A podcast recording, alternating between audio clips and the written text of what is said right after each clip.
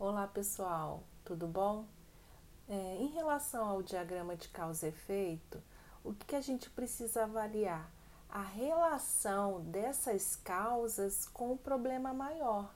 Né? O que, que leva, né? o, o que levou a esse problema em relação, seja à mão de obra, né, aos materiais.